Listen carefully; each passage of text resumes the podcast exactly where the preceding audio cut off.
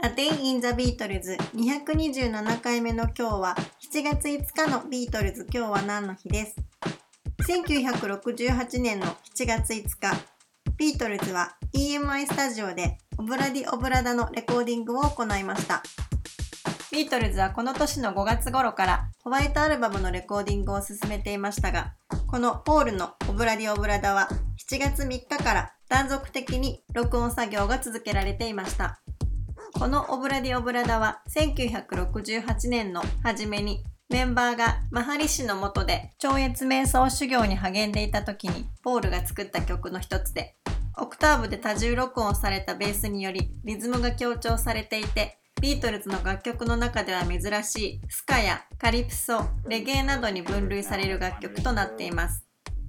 3日に始まったオブラディ・オブラダのレコーディングは初日にポールによるアコースティックギターやガイドボーカル、リンゴのドラムなどが録音され、翌日にボーカルのオーバーダビングが追加されました。また、ジョンとジョージによるバックコーラスも録音され、7月5日にはそのテイクに外部のミュージシャンによる大規模なオーバーダビングが行われています。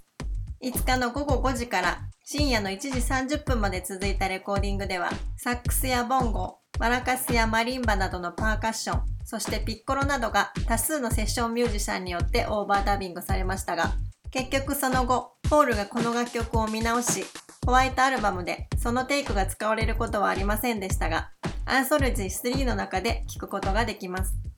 ポールは7月8日に再びオブラディ・オブラダのレコーディングを再開していて、ジョージはこの楽曲について何回もやり直しをさせられたと語っています。さらにこの楽曲を特徴づけているイントロのピアノはジョンが演奏していますが、何度も弾き直しをさせられうんざりしたジョンが力任せにピアノを弾き、それが採用された音源だということです。日本ではシングルカットされヒットしましたが、イギリスではシングルカットされていません。ジョンとジョージが反対したという説もあり、それはレコーディング中のフラストレーションが影響しているのかもしれません。タイトルのオブラディオブラダというのは、この7月5日にパーカッションで参加しているナイジェリア人のジミー・スコットの口癖だったようで、ウルホボ語で人生は続くという意味があるとされていましたが、実際にはこのオブラディオブラダという言葉にはそのような意味はないとも言われていて、単なる彼の造語だったとも言われています。そしてそのスコットは家族の問題で刑務所に収容されている時、オブラディ・オブラダの権利を主張し、ポールに金銭を要求していて、結局この時ポールが彼の釈放にかかる費用を負担したというエピソードもあります。